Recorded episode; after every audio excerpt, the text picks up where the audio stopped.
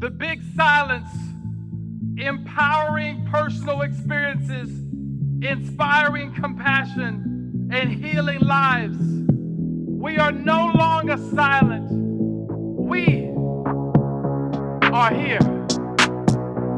The Big Silence. Hello, and welcome to the Big Silence podcast. I am your host, Karena Dawn. I'm a mental health advocate, wellness entrepreneur, and co founder of the leading women's fitness community, Tone It Up. I'm also a New York Times bestselling author and founder of the nonprofit The Big Silence Foundation. I'm also a wife, daughter, friend, and yes, palm mom of five. And just like you, I'm a work in progress.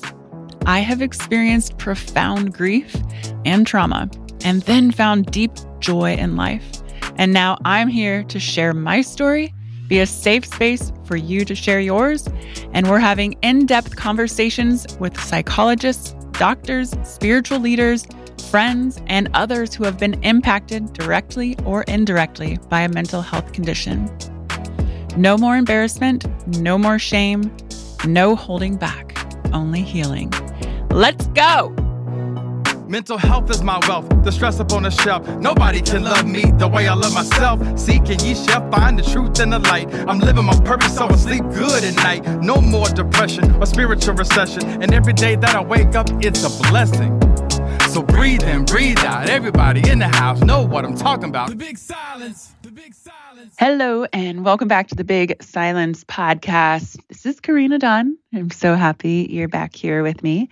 I can't believe it. I think this is episode 57, which is incredible. We've had so many great conversations and education and connecting with us as humans and mental health and coming together as community. And I want to thank you, number one, for supporting the Big Silence and the podcast and really learning from each other. It's been really beautiful. So thank you. And as always, it really helps to share this message and make sure more people benefit their mental health from the Big Silence podcast by sharing this, liking it, commenting, leaving reviews anywhere that your podcast can be listened from. Is that right? so appreciate it very much. We always say one conversation can change a life, and we are a foundation. So any of your support to keep our programs going is much appreciated. All right. So today's guest, Dr. Doni Wilson. She is the author of Master Your Stress, Reset Your Health. When I get DMs or emails about what we want to talk to, there's so many people who are wanting to manage stress, especially since 2020. You know what I mean? She is a naturopathic doctor, certified professional midwife, certified nutrition specialist. And as I said, author of Master Your Stress, Reset Your Health. There's a test in there that I took. There's the five types of um, stress that people carry the night owl, the stress manager, blah and, blue, tired and wired, sluggish and stressed. I took the test and it actually turned out that it was a different type of stress than I thought I would have. But, anyways, we discuss the five types that's based on adrenaline and cortisol levels. Uh, one conversation I have because myself and a lot of women lately are asking about how stress affects your body from irregular periods, maybe midsection weight gain, extra fatigue. Um, weight increase or decrease. Also, you know, nausea. There are a few community questions that I ask Dr. Doni. So definitely stay tuned for those, especially um, how stress affects your body physically, emotionally, all that, and how we can get through this. All right. So enjoy the pod, and hopefully, this will help you boost your energy and beat your burnout. Love you. Welcome to the podcast, Dr. Doni Wilson. Thank you so much. I'm excited to be here. Coming from Long Island, all my Long Islanders out there, including Bobby. So, as I said, Dr. Doni Wilson has her book out, which is right behind her. It's Master Your Stress Reset for Health. I think this is such a big topic right now. And we were just kind of chatting about it before the podcast the importance of learning about stress. And I have so many questions and the types of stress, how it affects your body, your hormones, your cortisol and all of that. But before we dive into that, I would like to know how, what your journey was in the beginning to get to where you are and why you want to help people so much manage stress, amongst other things. Well, as your audience knows, so many of us experience stress or adverse events in childhood, let alone stress in adulthood. And I now see the stresses that I experienced in my childhood. And I think part of it was that my mom is a special education teacher. And so she spoke a little bit more about it. She would say things to me as a child like, Oh, that person is stressed. Or she might say to me, I seem stressed. And so I had a little more awareness about this concept of what is it to experience stress and how does it affect us. And then when I was in college, I was getting a pre med degree and I decided I wanted to learn about nutrition. I was really interested in understanding how food affects our health. And I had this thought at the time, I'm like, oh, this is such a wild thought that I want to study medicine that uses food as medicine. Mm-hmm. And my friend said, well, what about naturopathic medicine? And I was like, what's that? Because I hadn't heard of it my father ran pharmacy a pharmacy chain growing up so i was just only aware of sort of pharmaceuticals so when I went into the naturopathic medical school, I went to Bastyr University in Seattle, and this was back in the 90s. And I was like, I want to study food as medicine. And they were like, You're in the right place because that's, of course, what they do is study food as medicine. And so along that time, then when I was at Bastyr, I was researching and learning how to use natural approaches to health. But all of the research I was doing, I found myself being drawn to understanding how stress affects humans and especially how stress affected women in labor, because I was also studying to be a midwife. And so it was really the women in labor research that still to this day, I think is some of the most brilliant information that has inspired a lot of my other research and work, which is to see that when women are in labor, we need a certain amount of stress hormones. It's not about having zero stress or zero cortisol. It's how do we have just the right amount of cortisol and adrenaline to help our normal processes work? But if women are under too much stress in labor and don't have enough support, that's when labor comes to a halt. So it's all about understanding how to support women the most in labor to get the most positive outcome with the fewest interventions. When I graduated and finished my residency, that's when I moved to New York. I was in Manhattan right after 9 11. So it was a hugely stressful time in New York. All of my patients were not just under stress, but really traumatized. And so I then used this information that I had learned from the women in labor and said, well, how about do all humans need to get an optimal cortisol and adrenaline level in order to recover from stress. And so that really inspired my research from there. Before we go into the research there, because I'm very interested in all of this, but the women in labor, what is your expertise in that? Because I'm sure there's a lot of women listening that are like, how do I manage my stress and my cortisol? And what do I need to do while I'm in labor? Over the years, I've really worked in women's health specialty. I don't attend births now, just to be clear, but I am certified as a professional midwife. And what I would say to women who are pregnant or preparing for labor, and I think I would say this actually to someone who might be also birthing a new book like you you just did or anything where we're we know we have a challenge a new business a new home a new move. When we're anticipating something in our lives that it could be something even positive right? A baby is a something we're happy for. We are choosing that stress but we know we're going to be under stress in the process. So, what I recommend is just set yourself up for success by making sure you have enough support.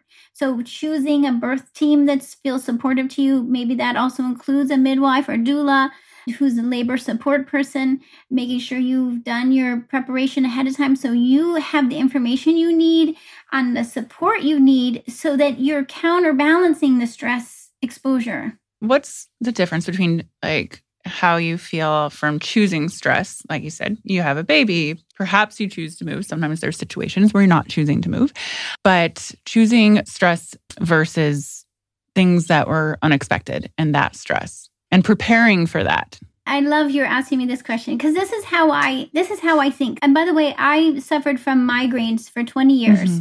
So what I would start to think is how am I going to get through my day as running my practice and seeing my patients and taking care of my daughter and doing all the things and at the same time hopefully prevent a migraine? You know, sometimes we think only just in the short term, like, oh, if I take a vacation or if I go on a retreat, but that might only be a few days or a week. And then we're right back into our stressful environment again. And there's going to be, no matter how much we try to prepare for stress that are known, anticipated things, there's always going to be unexpected stresses. That's part of being human, right? There's going to be whatever comes in the mail today or something unexpected. So, how do we take care of ourselves day to day? Like, how do we bring the retreat into our day to day living? Sometimes I use the analogy, you know, when you're at the ocean and the waves just keep crashing over you, and you're just like, I can't get, I can't get it because every time I'm just the wave just pushing me down. That's I think how a lot of people experience life. Like it's like just every unexpected wave keeps hitting them.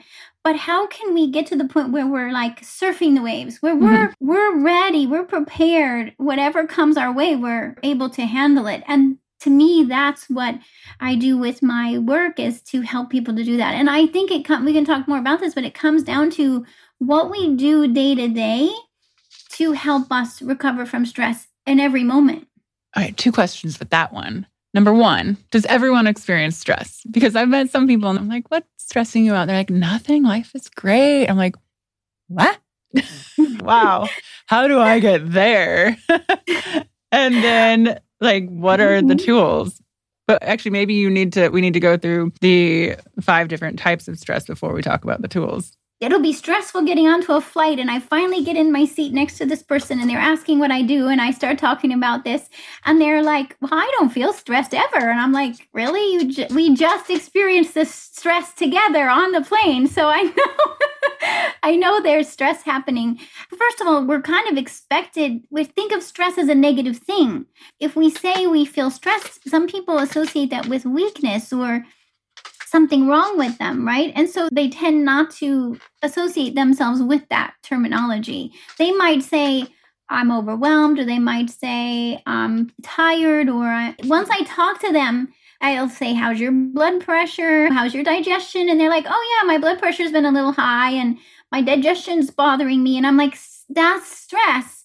It's just you weren't realizing it. Yeah. For me, I know I hold it in my body and I think I'm like a stress magnet, but where I, I'm just like go, go, go. And then there's like inflammation or rashes, which is also one of the other types of stress mm-hmm. too.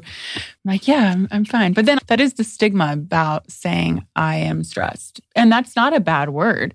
It's like, I'm feeling this way. And if you say it to someone, then maybe that person there can help be, you know, someone who can help walk you through it. Like, what do you need? I think that's important you know, just say, what do you need? How can I help? Or just be an ear to listen or take them for a walk in nature, which I love.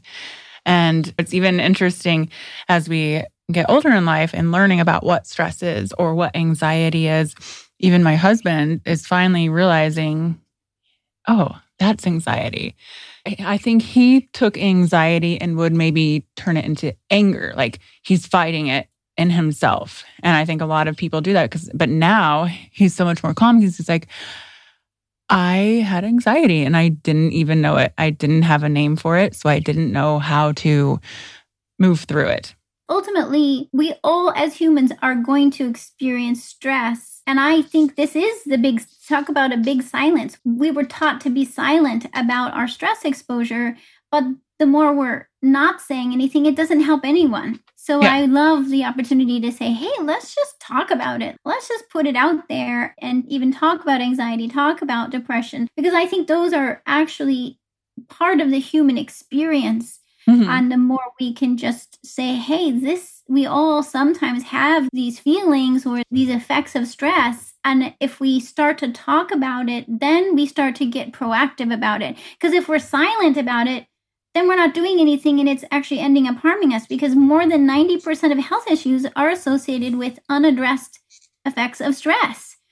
So just think how much of a difference we can make. I just see that the more I can help people to embrace the fact that they're human and that they're going to experience the effects of stress and then to go into a proactive mode of what can I do about it that inspires me because I've now seen thousands of patients. And for myself, now I no longer have these migraines, which I was also silent about the migraines, by the way. I didn't talk about it. And you went to work and with a migraine? Like I can't I have to lay in a dark room. I've only had no, two major ones in my life. my day too. I thought, oh, I'm a naturopathic doctor. I'm not supposed to get migraines.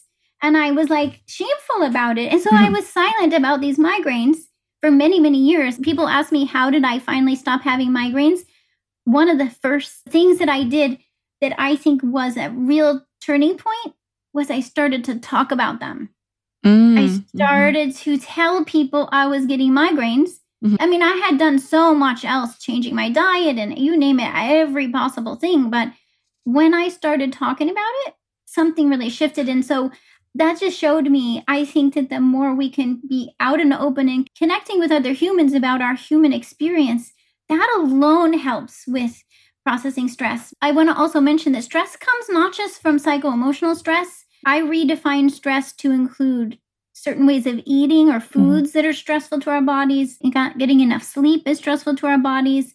Toxins in the environment are a stress. Infections, injuries we're exposed to, that's a stress. The research is very clear. The stress, all of those things our body responds to as a stress. And when the thing is, is that yes, we have these normal stresses we're exposed to, and naturally our body should then respond with cortisol and adrenaline to help us address the stress. We need that. We need a healthy stress response. It protects us. So it's not about making the stress response evil. It's about saying, hey, I want a healthy stress response, but then I need to also have a healthy stress recovery. And that's what's mostly missing in our modern daily human lives is we're missing the recovery time. We're kind of thinking we're supposed to power through mm-hmm. and push harder and do more. And we skip over the recovery. Yeah. I definitely come from late 20s and through my 30s, the gotta do more, gotta do more. And I want to do more. And even my husband's like, you got to just calm down for a few months. But then there's so much I want to do and put out there and help people too.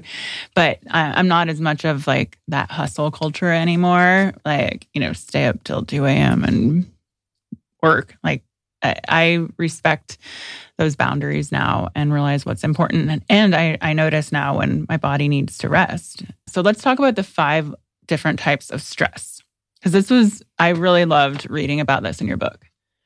I'm so glad it, mm-hmm. it connected for you because I think like sometimes people hear about the adrenal glands and mm-hmm. or they hear about cortisol and they might even like go grab a adrenal product or they might assume they have high cortisol or maybe even test their cortisol but what i end up seeing is the patients who come to see me it's not getting addressed correctly unfortunately mm-hmm. this is the key to me like when we can optimize cortisol and adrenaline which are our stress hormones when we can get them optimized now not only are we preventing health issues of all types but then we're better performers in our day-to-day life like you're saying so mm-hmm. here's the key is I've been testing patients' cortisol and adrenaline levels for 20 years, so thousands of results.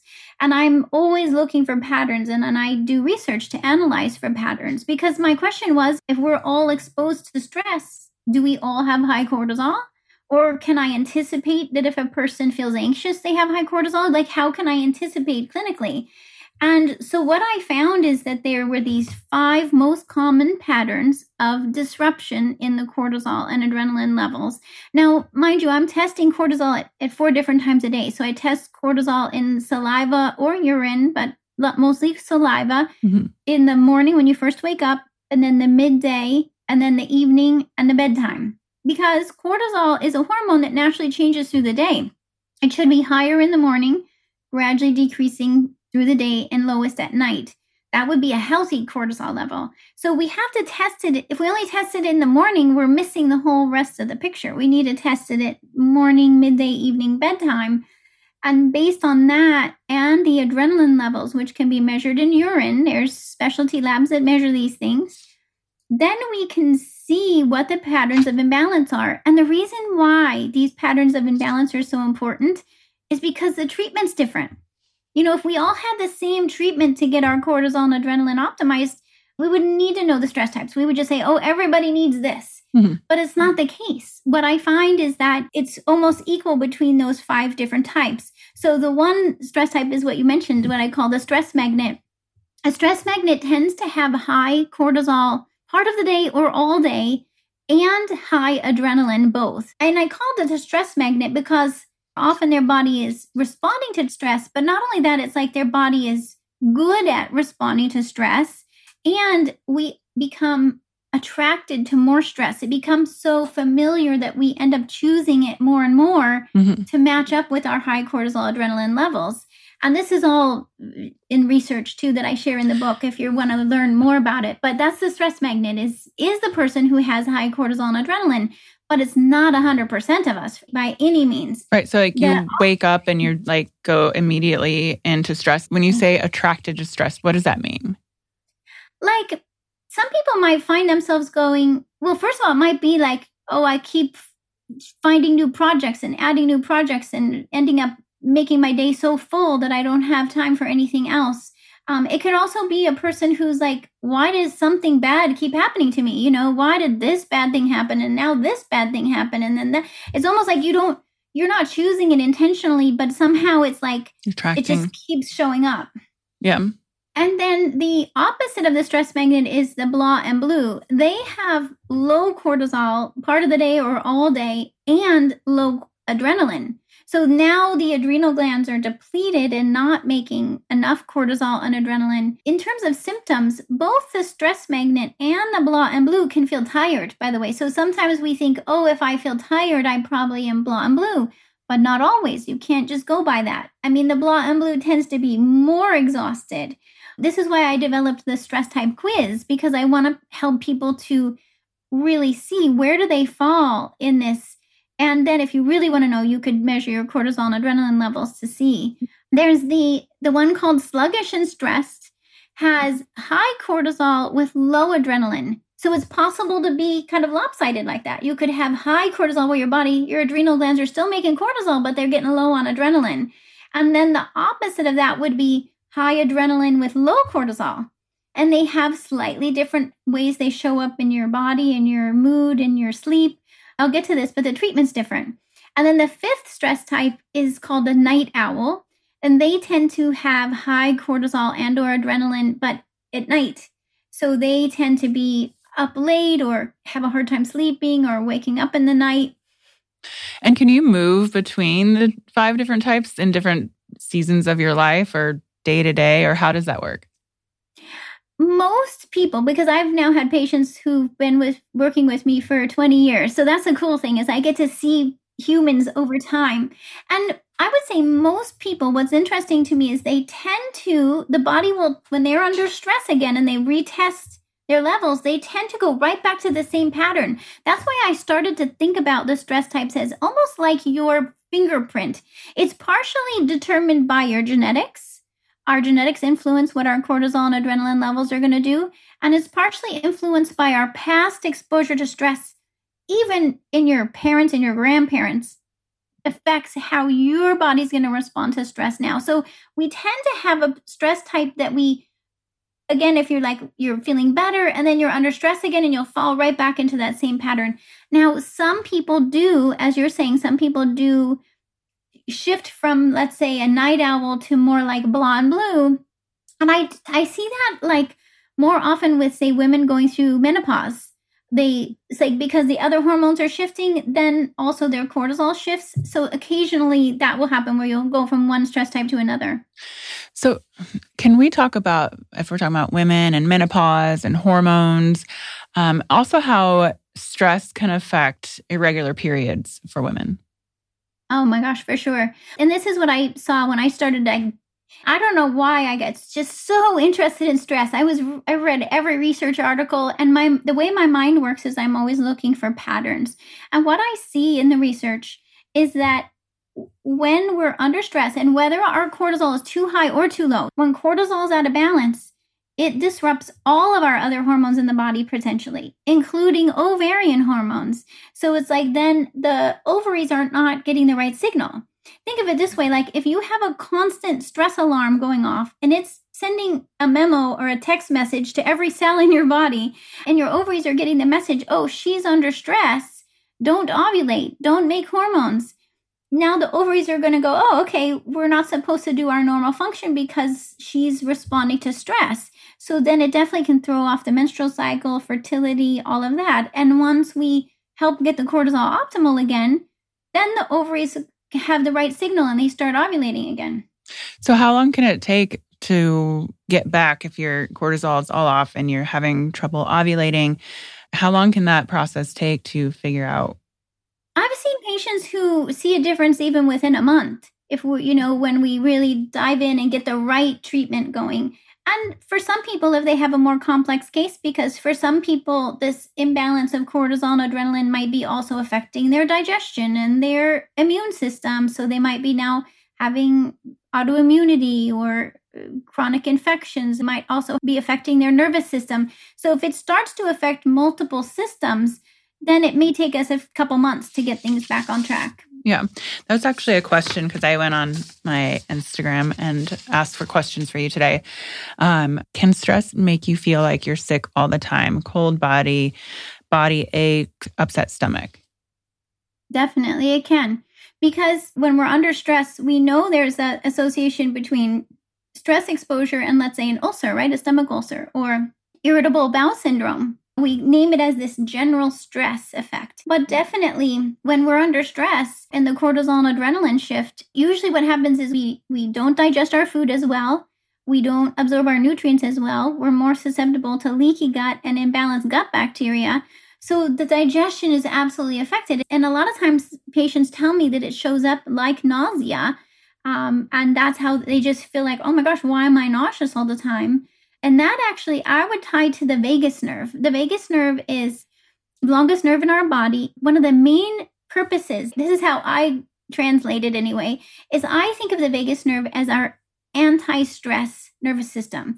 So if we're under a lot of stress, our vagus nerve is getting dysfunctional. It's not having a chance to work right. And the vagus nerve is the main communication between the brain and the stomach. So it's like a traffic jam between your brain and your stomach. So, of course, if we're under a lot of stress, we're going to feel it in our stomach. But if we can do activities that increase the function of our vagus nerve and the anti stress nervous system, now it's coming back into balance. And then you can digest again and your stomach feels better again. And what would those specific activities be?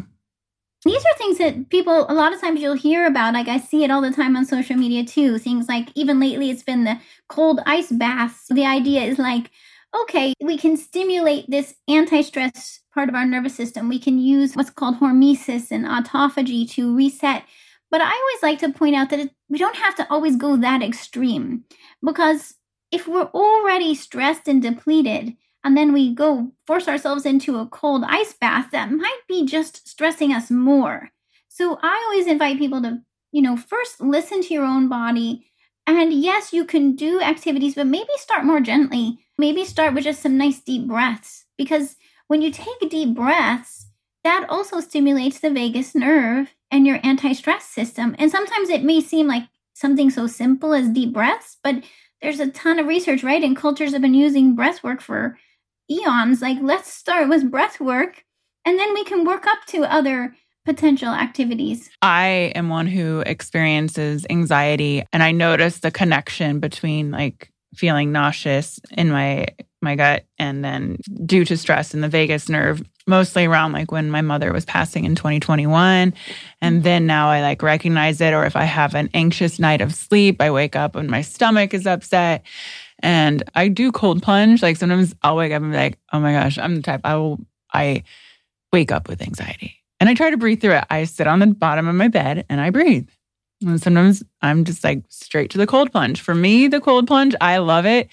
Um, or a cold shower, I love it because it's a meditation and it zaps your mind. Like for me, it takes my mind off of these thoughts that are not even real or whatever crazy dreams you had, anxiety dreams. So I'm one for meditation and cold plunge. I love it. This is so great. Like you're like this worked for me because sometimes you do you have to know your body and your nervous system and sometimes you do need like a little like sort of something to get your attention somewhere else. And you could do yeah like a contrast shower even where you're like okay, let me get in the warm shower and give it a cold 30 seconds. I used to do that with the migraines. When I was in a migraine, I would use cold on my forehead Because even if you put cold on a part of your body, it can stimulate the vagus nerve. So it's a matter of like, yeah, like trying these things and starting to learn there are ways we can purposely signal anti stress. In, in the book, I talk about research on so many different things. You mentioned going for a walk outside. There's spending time in nature is another huge way to help us reset from stress.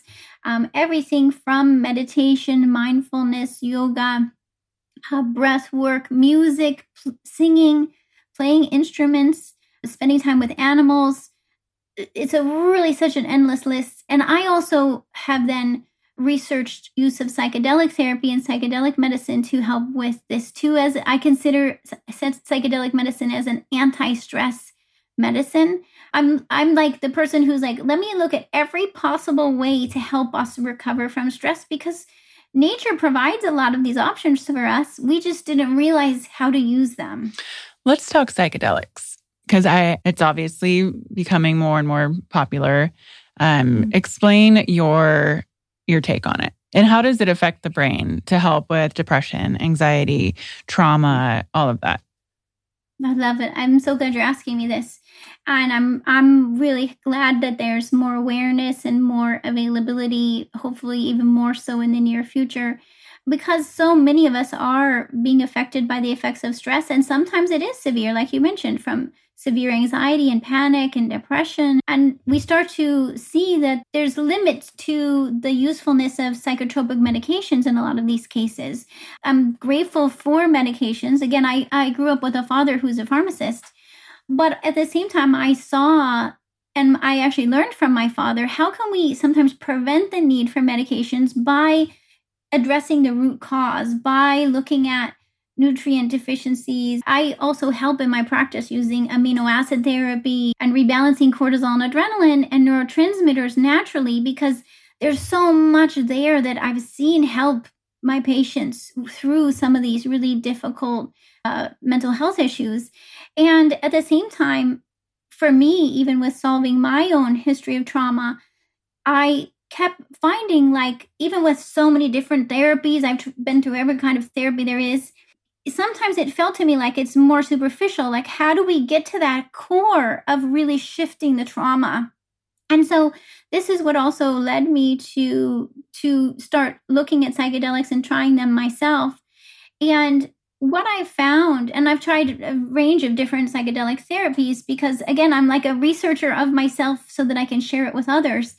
And what I find is that it is one thing that really has been able to shift my trauma experience at a core level, be able to help me be more myself and let go of the things that have happened in my life, you know, so that you can live your purpose with joy, which is how do we get to that point where we can be ourselves, doing what we love and feeling good about it and not having that trauma experience constantly re-triggered. That's what I see with psychedelic medicines is they have the potential to do that kind of deep level healing. They can work in very subtle ways. Sometimes people I know are afraid of it, but it actually can be very subtle, like even with low doses of ketamine or psilocybin or different psychedelics. And it's not that you're using these substances every day. You usually will use them for a period of time and then you integrate the insights and the shifts. And so it's over time that we see these this integration of shift in our bodies. It's come sometimes very subtle but very powerful. I also have a lot of experience with ayahuasca and ayahuasca i see as very much a reset to the vagus nerve. We were talking about the vagus nerve. I experience ayahuasca as very amazing one of the best herbal medicines for resetting the vagus nerve let alone everything else we're talking about in terms of healing from trauma. I mean, classically, like ayahuasca, for example, contains DMT. And so people will be very focused on the DMT. And yes, you can take DMT separately. And the DMT, I think, is very healing to the nervous system. Absolutely. It's just that something like ayahuasca, which is a plant medicine, is so much more than just the DMT. It's really healing mind, body, and, and spirit. So your trauma, do you openly talk about it?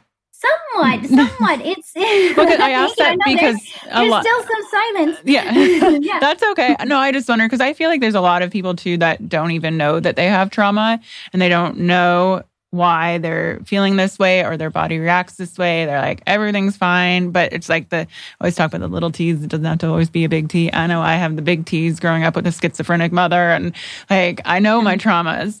I would say my trauma was a lot of um, exposure to narcissism, narcissism and narcissistic abuse.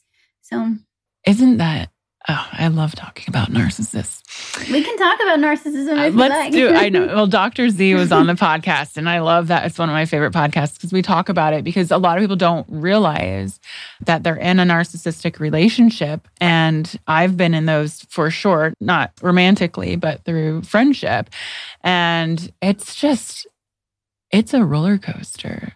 I'd love to hear your take on this because now someone, so many people are like learning about. I feel like learning about it, and be like, wow, it's not me. And now that's a trauma. That's a real trauma to work through. I'm glad there's more awareness. I mean, like with any sort of label or diagnosis, we have to be mindful because sometimes it it gets mislabeled or overused mm-hmm. but there's definitely a pattern of especially if you know you've been in a family or in a relationship with someone who has narcissistic personality disorder or narcissistic traits roller coaster is a good word to put on it it's people who've not experienced it or are not aware of it it's hard to understand it but there's a lot of silence in the narcissistic relationship. Part of the agreement of being in a narcissistic relationship is that you agree to be silent about what's happening. Mm-hmm. And I think that's a lot of the trauma is feeling separate and alone and isolated while experiencing a huge amount of emotional pain. To me, that's the way I describe it is being in emotional pain because there's a lot of dismissing of, of your feelings and experience a person in a narcissistic relationship really loses themselves because they're constantly questioning themselves.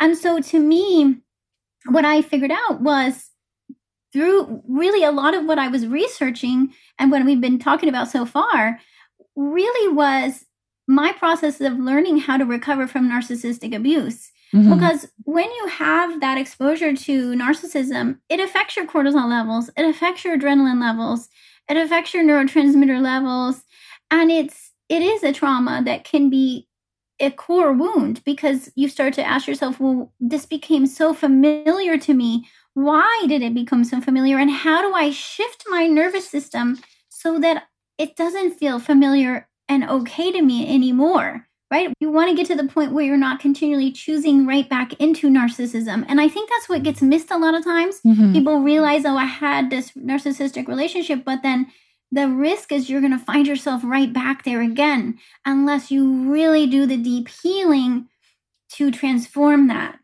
Yeah, my mom aside from being diagnosed with schizophrenia and depression. I was in therapy with her towards the end of her life, and the doctor did also diagnose her with narcissism. And then that's where I have to catch myself because I was raised by, well, kind of raised. She was, you know, after 12, not really in the house anymore, but having that constant relationship in my life.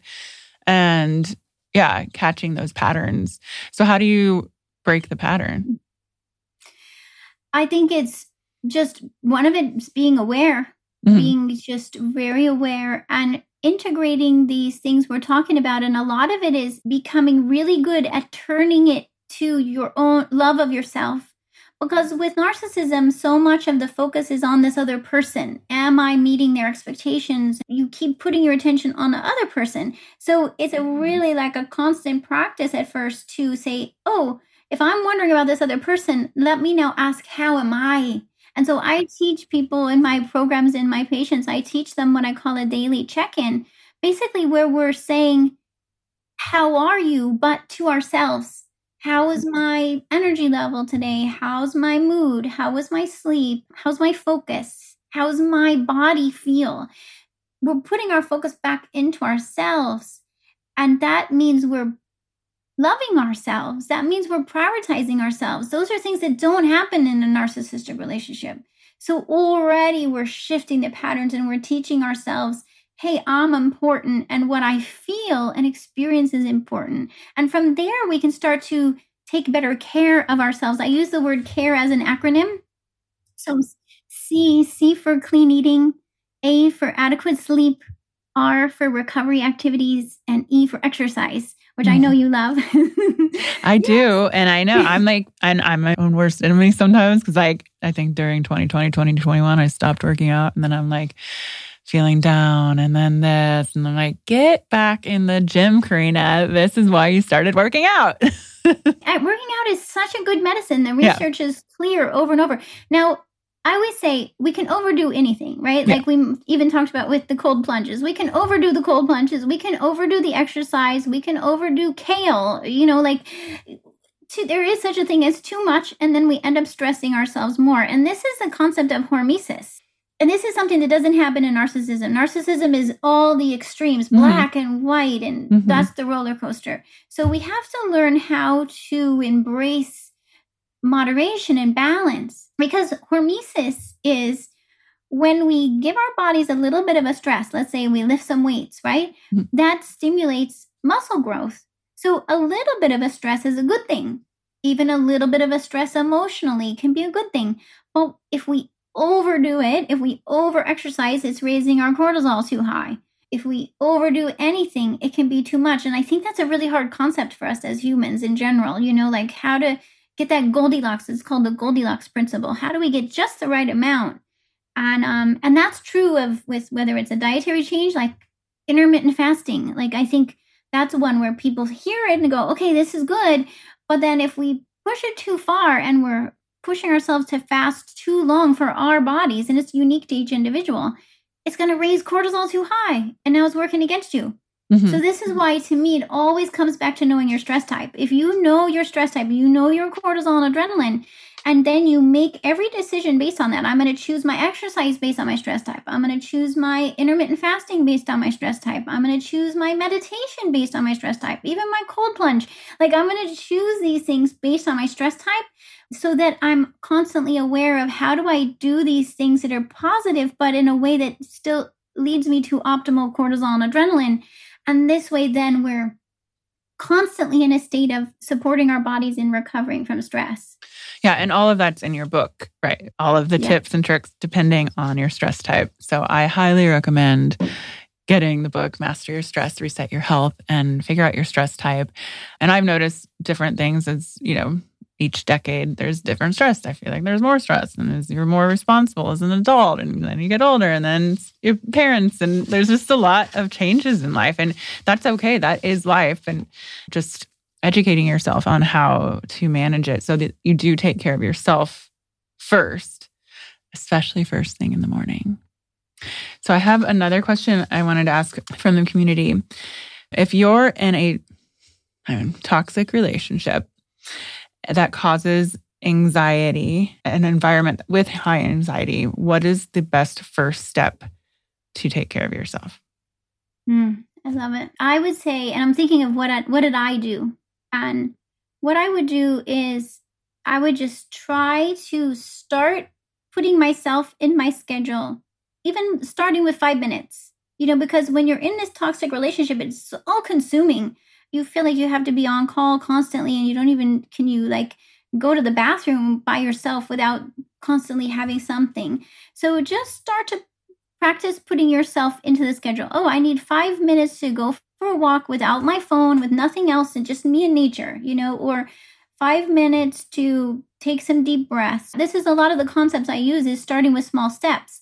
Then you can gradually increase it even something like taking time to yourself like oh let me increase it to an hour. And then at some point I was like, you know what? What if I like put four hours aside on a Saturday where I don't have to be anywhere responding to anyone? What would that be like? And it was so amazing. And so you just start to build on it. How can you start to put yourself into your schedule in predictable ways? Because the thing is, if we're if we're constantly exposed to unpredictability of toxic relationships, it's very hard for the nervous system to get out of what I call stress mode. We're just functioning in stress mode so much so that we don't even realize we're in stress mode. How do we get out of stress mode? We need to start supporting the calming part of our nervous system and introducing this concept of safety and consistency. You actually can start to count on yourself to create a safe space and time in your day then you can build on that and it starts to grow and you start to go, oh, this feels so good. I want more of this safety and consistency. Yeah, I think it's important starting with like the small steps because sometimes in the Tone It Up app, I have meditation. Everyone's like, oh my gosh, I can't meditate. I'm like, start with 60 seconds yeah. and build from there.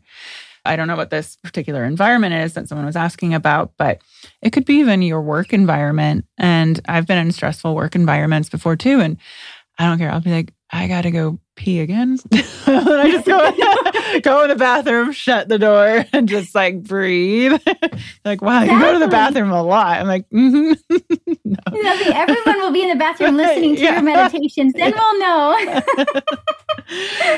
but yeah, I think just the the little steps, then you are empowered to do more for yourself and take care of yourself more because you just start to realize how good it feels in my book, I talk about what are some of the supplements we can use. Yeah. Because when we're under this constant stress, we get depleted in our calming neurotransmitters. And what's interesting to me, and maybe you'll like this too, Karena, is that like I was talking to a patient yesterday and she was saying how like we expect that we're supposed to be calm even though it's really a stressful situation going on and we hold ourselves to this expectation that we're supposed to be calm anyway. And i'm looking at it as i'm looking at this person's neurotransmitter results and i can see their serotonin and gaba are very low. And serotonin and gaba are our calming neurotransmitters. How can we expect ourselves to be calm when our calming neurotransmitters are depleted? Like i i think we need a reality check and be like wait a minute there's a reason why I don't feel calm. I need to start supporting my serotonin and GABA and get those levels up. And our bodies know how to make serotonin and GABA. They're made in our digestive tract from amino acids. So we just need to make sure we're getting enough protein, we're getting enough support for our digestive health and gut healing. And we can use amino acids like 5-HTP to support serotonin so that your body starts making these calming neurotransmitters again you don't even have to try to be calm. Your body will already have the tools it needs to counterbalance stress. Can you talk about the importance of gut health and what's the worst thing to do for your gut health and what's the best thing to do? We know now this gut brain connection. We know that there's constant communication between our brain and our gut. In fact, to me, it's all one anyway. It's all so interconnected. We really can't separate it. And so I realized with helping my patients over the years, if I was helping just their nervous system, I wasn't going to get enough forward progress. Or if I was just doing their gut health without their nervous system, I wasn't going to get enough progress. So I realized I needed work from both sides. So if anything, I would say, if you you know if you've been working on your gut health but you're like i can't get anywhere you know say you're saying i'm taking enzymes and i'm taking probiotics and i'm trying but i'm not getting very far then i would say we need to know your stress type and we need to address your cortisol and adrenaline and neurotransmitters along with your gut health.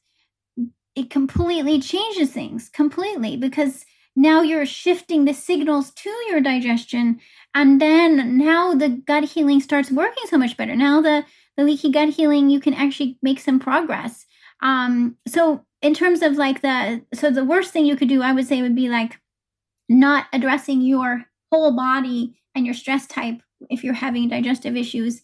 And the best thing you can do is just the opposite. But also, I would say, like, really don't just depend on a medication. I don't know if, if that's true of some audience members where you're just like, okay, I'm just going to take this antacid or I'm just going to take this laxative or this, you know, IBS medication. Yes, they can help in the moment, but I would encourage you to say, what's really going on? Are there food sensitivities? Let's find out. Is there leaky gut? Let's find out and start healing it. Is there imbalanced gut bacteria? These are specialty tests that exist and we can do and it helps me be so much more precise in my work because then i'm actually instead of guessing and taking something general we can be so much more specific about your gut healing. And so if someone's listening they're like i don't even know where to begin. Where do i get this these tests? Are they accessible? Does health insurance cover it? Yeah all good question. I mean i can't wait for the day when our health insurance is covering really preventive care and these tests that give us information that really can help us get ahead of this curve. But for the most part, right now, those specialty tests are out of pocket. But to me, if it's a, it's not like a $3,000 test. You should be able to get a food sensitivity test or say this cortisol neurotransmitter test that I mentioned. You know, the cortisol neurotransmitter panel through my office is $400. The food panel is $600. It is an out of pocket cost, but it's so worth it when you can finally get ahead of this and feel better. It's like worth every penny. I think starting off with reading your book will really help you understand it better and just making those small tweaks in, in life and everything too. And I've even realized like as I've gotten older, my allergies change, my food allergies, bugs. Oh my gosh, moving to Texas, fire ants are not my friend. yeah. No, there's so much you can do. People contact me and they're like, I read your book.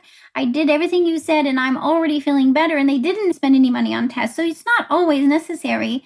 And at the same time, the way I do my practice is I help patients around the world. I just talked to a patient this morning in India. These are things that we can do from wherever you are. Yeah. It doesn't have to that's another beneficial thing is you can do this from anywhere and start just start wherever you can and just start working on it and then you start to see the changes in your body and you can start to get more awareness for the signals your body's giving you and then you can see is is more needed. If more is needed, you can get access to it. Yeah. Well, thank you, Dr. Doni. Lots of useful information. Beautiful book. And where can we find you? Uh, my website is doctordoni.com. Dr. Doni is, is D O N I, D like David. It's short for Donielle, by the way. So, um, but I go by Doni. I like Dr. Doni. So. yeah, and we have all the, the info in the show notes as well. Any last few thoughts or words you feel mm-hmm. are important? I just really appreciate what you're doing to bring awareness to mental health and the effects of stress and trauma. I mean, this is something I dream of when I'm talking with my patients and I'm seeing what they're going through. And I just think how much this is necessary to get this information out there and help people to know that healing is possible because a lot of times people get the message that I experienced this trauma or stress and now I'm stuck with it and I can't do anything and they feel hopeless. And so my message is really there's so much we can do to help you heal. The nervous system can heal, the neurotransmitters can be rebalanced even with nutrients and herbs. Your system can recover from what you've been through and sometimes that alone is something where we we have to be ready for it because sometimes we identify with what we've been through. So we have to get to the point of saying, you know what, I I went through what I went through. I'm ready to acknowledge it and, and let it go and move on and allow myself to heal and become the person that I can become through recovering from stress. Yeah. And knowing that it's a process and it takes time and don't give up. Exactly.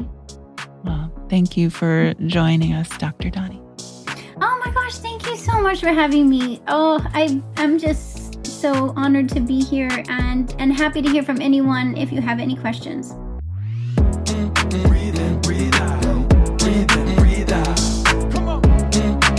Thank you for joining us today and every Wednesday. If you or anyone you know needs help now, text HERO to 741 741 to connect with a crisis counselor. Our crisis text line is private and confidential. If you loved this episode or think a loved one could benefit from listening, please share and follow us on Facebook and Instagram at the dot big dot silence. Head over to thebigsilence.com to sign up for our newsletter to stay in the loop for live events coming up and details on the release of my memoir, The Big Silence. And as always, we'd love a like Subscribe and leave a review on anywhere the podcast can be found. I love you, and I will see you next Wednesday. One, two, three, sing it. Here's to radical self love, the type of love that will defeat anxiety, the type of love that defeats depression. This is the one life, this is the moment, this is the time to dig in to be who you already are. The big silence. Out.